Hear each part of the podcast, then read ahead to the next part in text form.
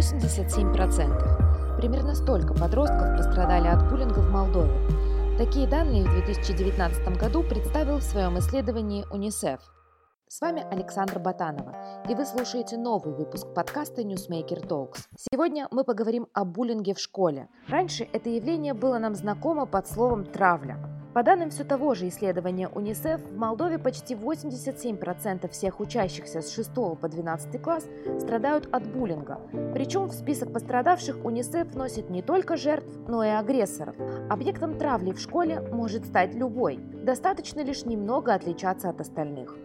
В этом выпуске Newsmaker Talks читатель НМ Татьяна Барбова и участник школы региональной журналистики НМ Давид Казарян рассказывают, как столкнулись с травлей в школе. А психолог Анжела Николау объясняет, почему с буллингом обязательно надо бороться и как это делать правильно. Героиня нашего подкаста Таня Барбова столкнулась с буллингом в школе, потому что слишком хорошо училась. Она даже думала сменить школу, но поняла, что проблему этим не решить. Меня зовут э, Таня Барбова, мне 18 лет. Я в этом году закончила школу, вот буквально вот-вот, и так получилось, так сложились обстоятельства, что на определенном этапе школьной жизни я была жертвой буллинга. Вот, и я считаю, нет ничего постыдного в том, чтобы этим делиться, чтобы об этом рассказывать, потому что это может предотвратить другие такие подобные случаи. Все началось, я думаю, с гимназического звена, то есть где-то класса с четвертого, с пятого. И было это связано с процессом, наверное, который знаком каждому человеку, который ходил в школу, а, начала формироваться так называемая элита класса.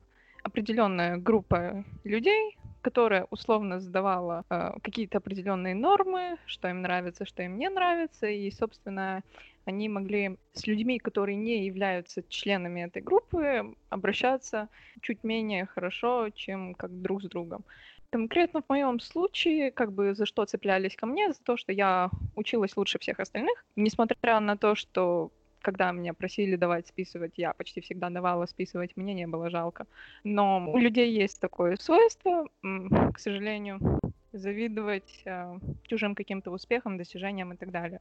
Эти типичные ботанша, mm-hmm. очкариков не было, я очки не носила, да, то есть, э, что у тебя кроме книжек своей личной жизни нет или что-то такое, вот это прямо такая одна фраза, которая, которая серьезно могла ударить и которую я приняла достаточно близко к сердцу и что потом помогло мне как бы преодолеть э, определенные вещи в моем поведении, потому что, возможно, тогда действительно я, я вела себя как ботанша, но я считаю, что независимо от того, как человек себя ведет, э, унижать его, тем более за то, что он учится хорошо, ну, это неприемлемо. Э, всегда есть агрессор, жертва и наблюдатели. А у вас в классе как это происходило? То есть э, была эта группа, которая считала себя элитой и там как-то вычеркивала из своего круга людей, которые не подходили им. Э, что делала остальная часть класса? То есть она перенимала модель поведения этой группы или просто молча наблюдала? Большинство были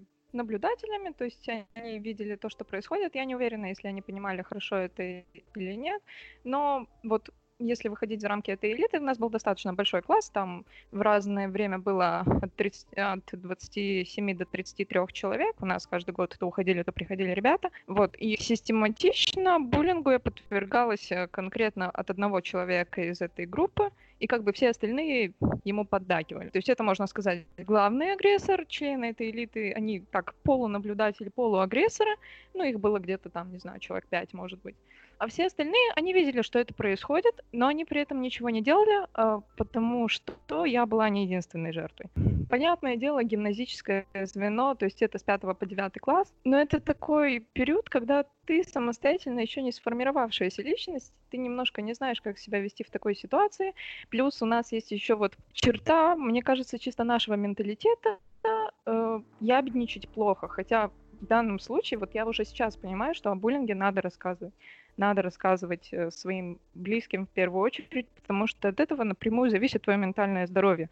И надо вот первое, чему надо учить ребенка, это не тому, что я бедничать плохо, а тому, что твое э, психологическое здоровье на первом месте. Важнее. Если, если ты чувствуешь, что тебе дискомфортно, если ты чувствуешь, что ты не можешь противостоять вот, вот этой э, агрессивной атмосфере, этим людям, обязательно нужно э, выходить на диалог. Если с учителями не получается или не хочется, как это часто бывает в гимназическом звене, хотя бы с родителями. Потому что у меня, например, у меня была возможность перевестись в другую школу. То есть мне Мгм. очень повезло с семьей, мы могли это открыто обсуждать. Мы это все обсуждали, и То есть вы обсуждали с родителями то, что происходит с вами в школе? да, ну, понятное дело, я не рассказывала все, потому что, опять-таки, это был тот период, когда я считала, что я бедничать не очень хорошо, и вообще сама разберусь и так далее. Но вот сейчас, когда я уже прошла через этот опыт, я понимаю, что я бы хотела от своих детей слышать то, то, как оно есть, чтобы эту проблему можно было решить. Потому что, как я уже говорила, я думала о переводе в другую школу, потому что это в классе в восьмом, наверное, стало совсем невыносимо. И... Но меня остановил один вопрос. А где гарантия, что в другом месте будет лучше? А то может быть и хуже. Тут я хотя бы знаю этих людей, я знаю, как это работает, я знаю, где можно промолчать, где можно что-то сказать. Я примерно знаю, как себя вести. А в другой среде все может быть еще хуже. И я хочу сказать, что когда мы прошли экзамены, экзамены 9 класса, мы перешли практически тем же коллективом в 10 класс. Скорее всего, мы выросли, потому что это все прекратилось. Мы поняли, что сейчас мы в, лицейск- в лицейском звене, сейчас начнется сессия, сейчас нам нужно держаться друг за друга, сейчас нам нужно друг другу помогать, потому что уже все выросли из того возраста, когда надо кого-нибудь загнобить, зачморить и так далее. Вот действительно, я не знаю, но будто по щелчку пальцев. Э, Повлияло ли это как-то на ну, какое-то ваше психическое, психологическое состояние? И как вы считаете, почему жертвой буллинга стали именно вы? Ну, я уверена, что это очень повлияло на мое психологическое развитие, потому что у меня а, до лицейского звена были очень плохие, ой, очень большие проблемы с самооценкой. А, Она была очень заниженная, потому что, в принципе, помимо класса у меня не было другой социальной среды. Если мы еще вспомним о том, что это гимназический цикл, это 5-9 класс, это как раз ам, время пубертатного периода, когда мальчики могут позволять себе а, обсуждать, а, как выглядят, как изменяются девочки. Из-за того, что нормальное начало полового созревания у девушек, оно варьируется с 10 до 16 лет, да? То есть это все еще в Мгм. пределах нормы. И оно у меня началось ам, позже в сравнении с моими одноклассницами. И я иногда ловила мальчиков на том, как они это обсуждали. Естественно, минус к самооценке сразу, помимо вот этих всех ботеншей и так далее и тому подобное. То есть, да, я могу с уверенностью сказать, что, что это очень сильно подкосило и вогнало вот в это состояние а, низкой самооценки, несмотря на то, что у меня дома очень дружелюбная атмосфера, я получаю очень большое количество любви от родителей. Наша семья, она близка к идеальной на самом деле. С другой стороны, если как бы спросить, хотела ли бы я, чтобы этого периода в моей жизни не было, а, я бы сказала, нет, я бы хотела, чтобы оно все было бы именно так, потому что сейчас я знаю, каково это. Я прошла лично через это. И я точно знаю, что так делать не надо. Я точно знаю, насколько сильно это может обидеть, ранить человека. И я точно знаю, как я буду воспитывать своих детей, как я им буду объяснять, а, почему буллинг это плохо.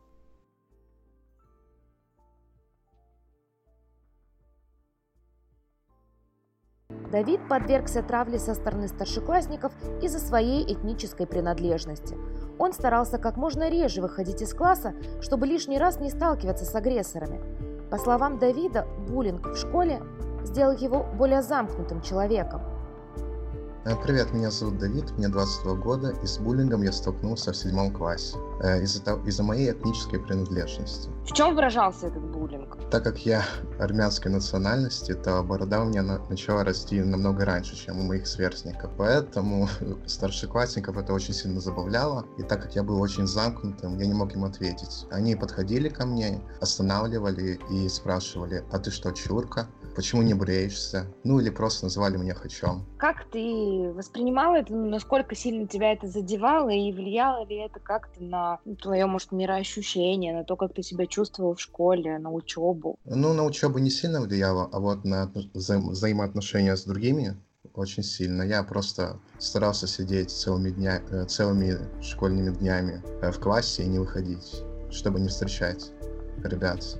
Ты пытался говорить об этом с кем-то из взрослых, может быть, с учителями или с родителями? Нет, не пытался. А почему? Не знаю, не хотел, во-первых, с учителями не хотел быть ябедой, а с родителями Зачем ему такое говорить, как мне казалось? В какой момент этот буллинг прекратился, если он прекратился до твоего окончания школы? Он прекратился, э, когда я перешел в лицейский класс, и как-то там уже всем было наплевать на внешность особо. В буллинге всегда есть жертва, агрессор и наблюдатель.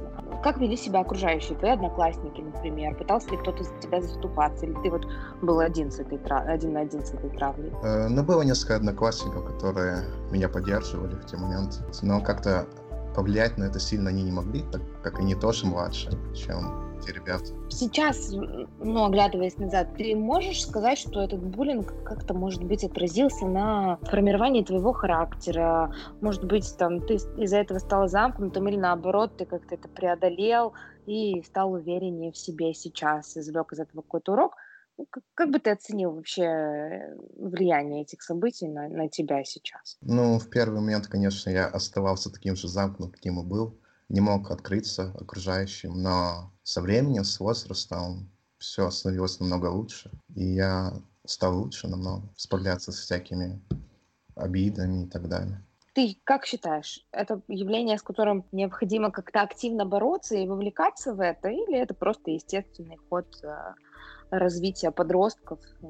Ну, с одной стороны, дети нет. жестоки, да, а с другой стороны, с этим нужно бороться но никогда не нужно делать из жертв, внушать им, что они действительно жертвы, и как-то на этом строить их характер. Я думаю, это ужасно.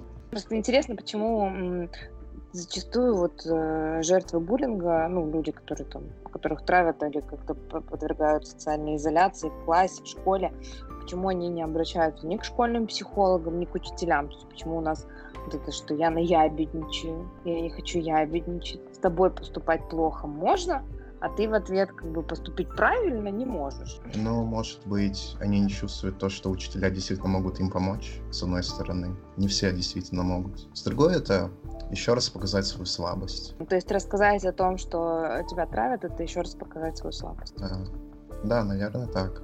Потому что ты не можешь постоять за себя, и это в глазах окружающих будет выглядеть, как будто ты очень слаб. Психолог Анжела Николау описала примерный портрет жертвы буллинга и рассказала, как родителям понять, что у ребенка проблемы в школе. По ее мнению, травля в школе сказывается в будущем и на жертвах, и на агрессорах, и на наблюдателях. А все молдавское общество привыкло жить в агрессивной среде подколок и сарказма, которые тоже являются элементами травли.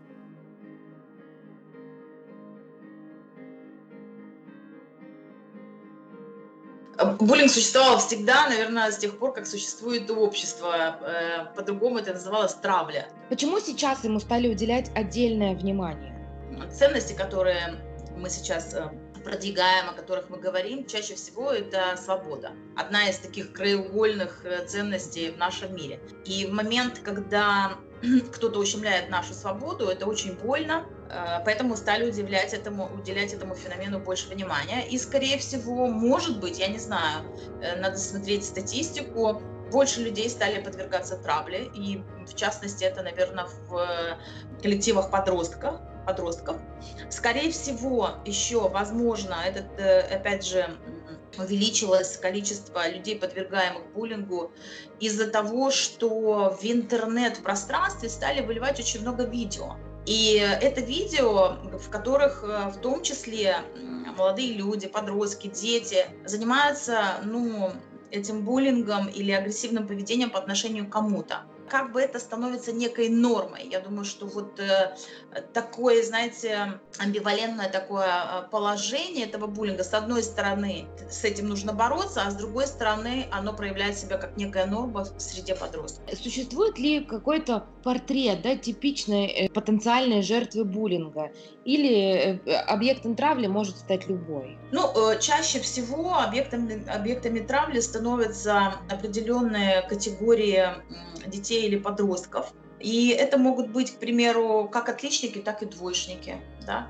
Это могут быть любимчики учителей. Это могут быть личности с ограниченными какими-то возможностями. Это могут быть представители каких-то э, либо сексуальных, либо национальных меньшинств. Это могут быть э, люди, отличающиеся своим мышлением. Это могут быть белые вороны. И, но вот всех этих людей характеризует одна черта – чувствительность чувствительность, такая сверхчувствительность э, к нападкам а, ну, сверстников или людей из, из, из той группы, в которой он находится, вот эта сверхчувствительность. И второе, те эмоциональные проявления, которые демонстрирует э, такой человек. Чаще всего это чрезмерная обида, это может быть чрезмерный какой-то страх или чрезмерная злость. Вот, скажем, если мы говорим про портрет, э, это вот такой портрет. То есть это сверхчувствительный человек, и это человек, который чрезмерно эмоционально реагирует на вот такие попытки как бы его там принизить, унизить или пойти против его личности. Вот как объяснить ребенку, как он должен реагировать на травлю в школе? Существует ли вообще какая-то правильная реакция? Ну, я вообще, у меня были, кстати, клиенты, дети, которые подвергались буллингу, и причем, э, например, один мальчик у меня, они поменяли три школы и в каждой школе как бы происходило одно и то же. Но, видимо, вот в, в личности этого мальчика было нечто такое, и я даже знаю, что он был такой, знаете, подобной женщине немножко. Вот он как-то, знаете, в неком, некая гомосексуальность в нем сквозила, и я так думаю, что это и была причиной. Э, что я ему советовала? Я вообще советовала с юмором подходить к этому, то есть смеяться над этим, да, и не реагировать так остро. Вообще чувство юмора и умение смеяться над собой – это очень хорошее средство против буллинга. Потому что ты отнимаешь э, оружие нападающего. В момент, когда ты начинаешь э, обижаться, плакать э, или еще что-то, ты наоборот возбуждаешь эту ненависть, ты, в принципе, даешь подпитку тем чувствам агрессора, которые он испытывает. Что еще, значит, э, э, как бы, ну, чаще всего буллинг начинается с какого-то некого конфликта. То есть что такое конфликт? Это предполагает, что люди где-то на равных. То есть у них где-то равные условия физические, моральные там, э, эмоциональные, может быть, какие-то. И в какой-то момент, вот когда мы даем слабинку, то есть это означает, что вот в момент первого конфликта нужно уметь себя защитить, не отступать, не э, давать вот это преимущество этому человеку, а защитить себя да, то есть не давать этому конфликту разрастаться и не давать э, тому обидчику, скажем так, возможности собрать людей, при помощи которых он начнет еще больше забивать этого человека.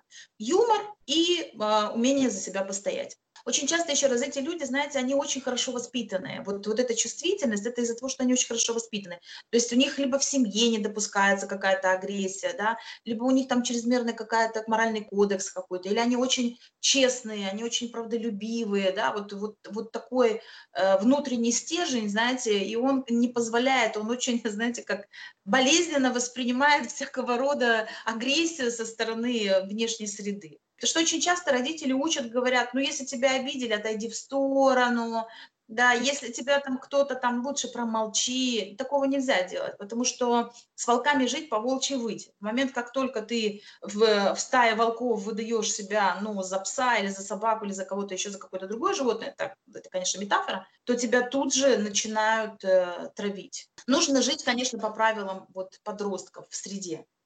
А родители и учителя должны вмешиваться, если видят буллинг? Конечно. Но чаще всего этот буллинг не очень виден э, в среде взрослых. Он, э, знаете, он приобретает очень изощренные формы, потому что это не обязательно, то есть есть психологическая агрессия, а есть физическая агрессия. И если мы говорим про физическую агрессию, она чаще всего может проявляться после уроков, когда взрослые этого не видят. А психологическая агрессия, ну, к примеру, изолировали человека, да, вот вся группа взяла и изолировала одного члена своего. Поэтому это не всегда видно не всегда заметно. Но, конечно, если мы говорим про, опять же, про определенную возрастную категорию, э, то взрослые должны непременно, непременно в это вмешиваться. Более того, я бы сказала, что родители должны обучать своих детей и говорить им о том, что если вдруг такое происходит, если они сами с этим не справляются, что они должны апеллировать к помощи взрослого. Обязательно, потому что иногда это приобретает форму снежной лавины, с которой ребенок не может справляться, и последствия гораздо будут полезнее не для всех. Поэтому это прям прямая обязанность взрослых вмешаться в, в такую ситуацию. Если ребенок не пришел и не рассказал родителю, что у него проблемы с одноклассниками, если мы говорим про подростка, как понять, что твой ребенок стал изгоем? Изгоем в классе? Ну, во-первых, меняется очень сильно настроение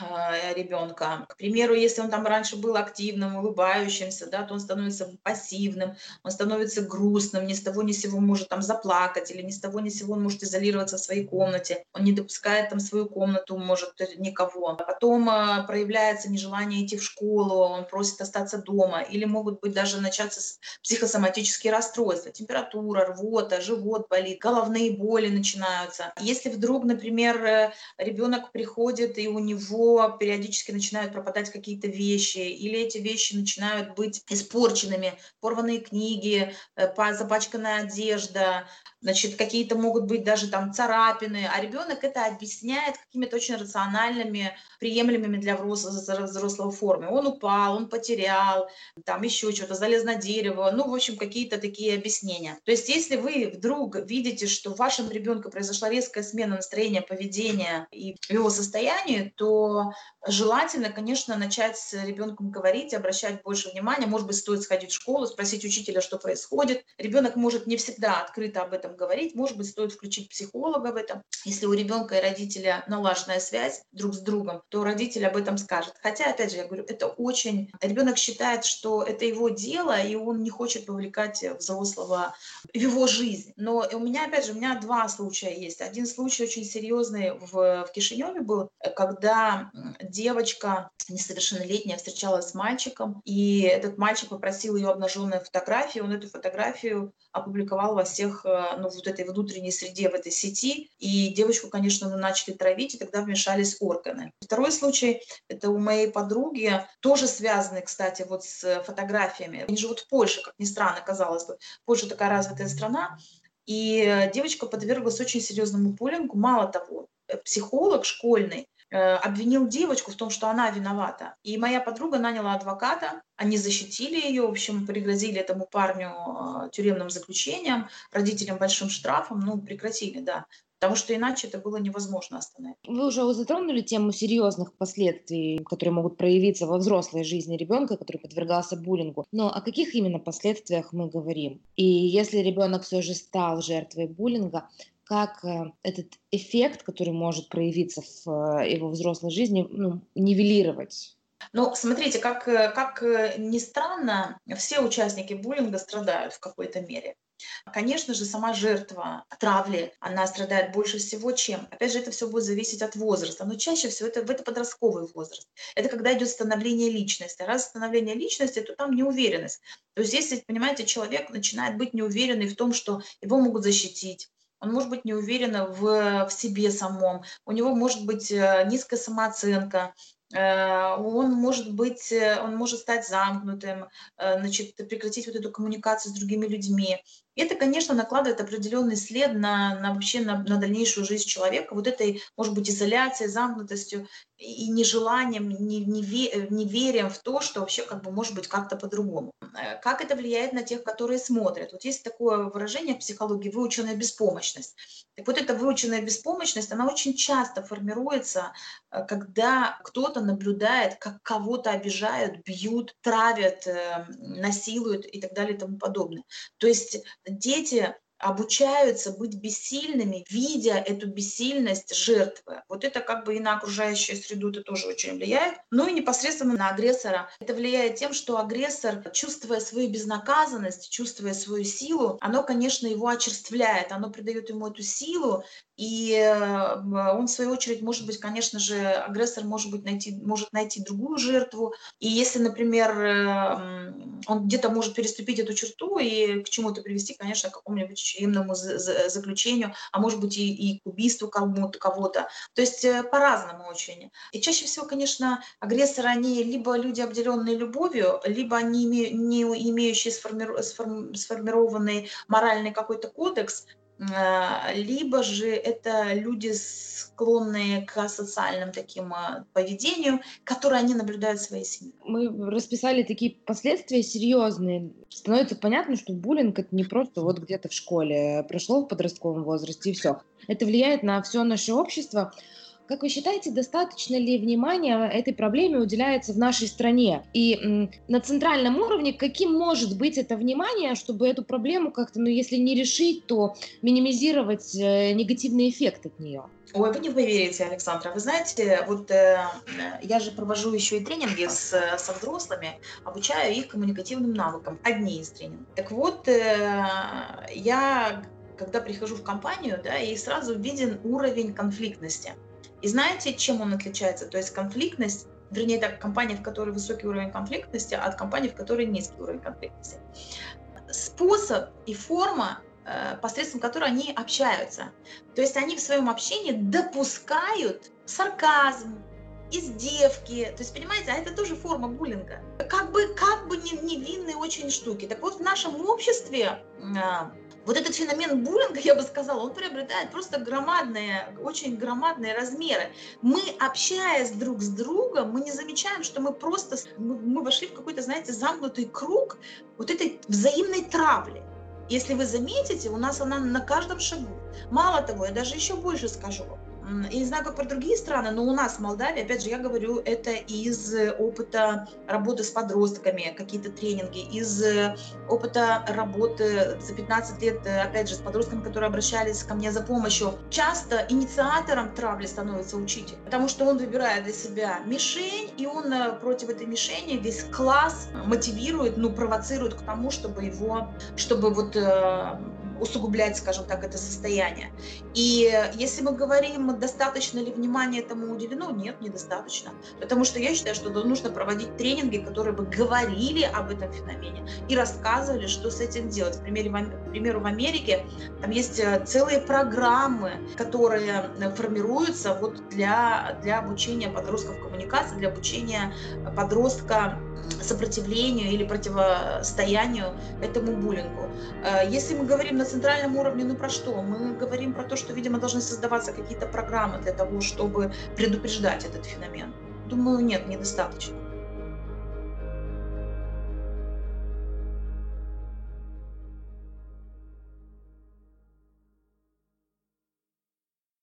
Из-за пандемии коронавируса пока не ясно, вернутся ли дети в школу 1 сентября – но рано или поздно они туда все же вернутся, и среда снова начнет делить их на крутых и лузеров, жертв, агрессоров и наблюдателей. Почему травля остается неотъемлемой частью нашей жизни? Можно ли с этим что-то сделать? Почему мы продолжаем существовать в этой болезненной парадигме злобы и агрессии? Это вопросы, на которые нет универсального ответа. Вопросы, которые каждый должен задать себе и сделать собственный вывод. Вы слушали подкаст Newsmaker Talks. С вами была Александра Батанова, и мы говорили о буллинге в школе.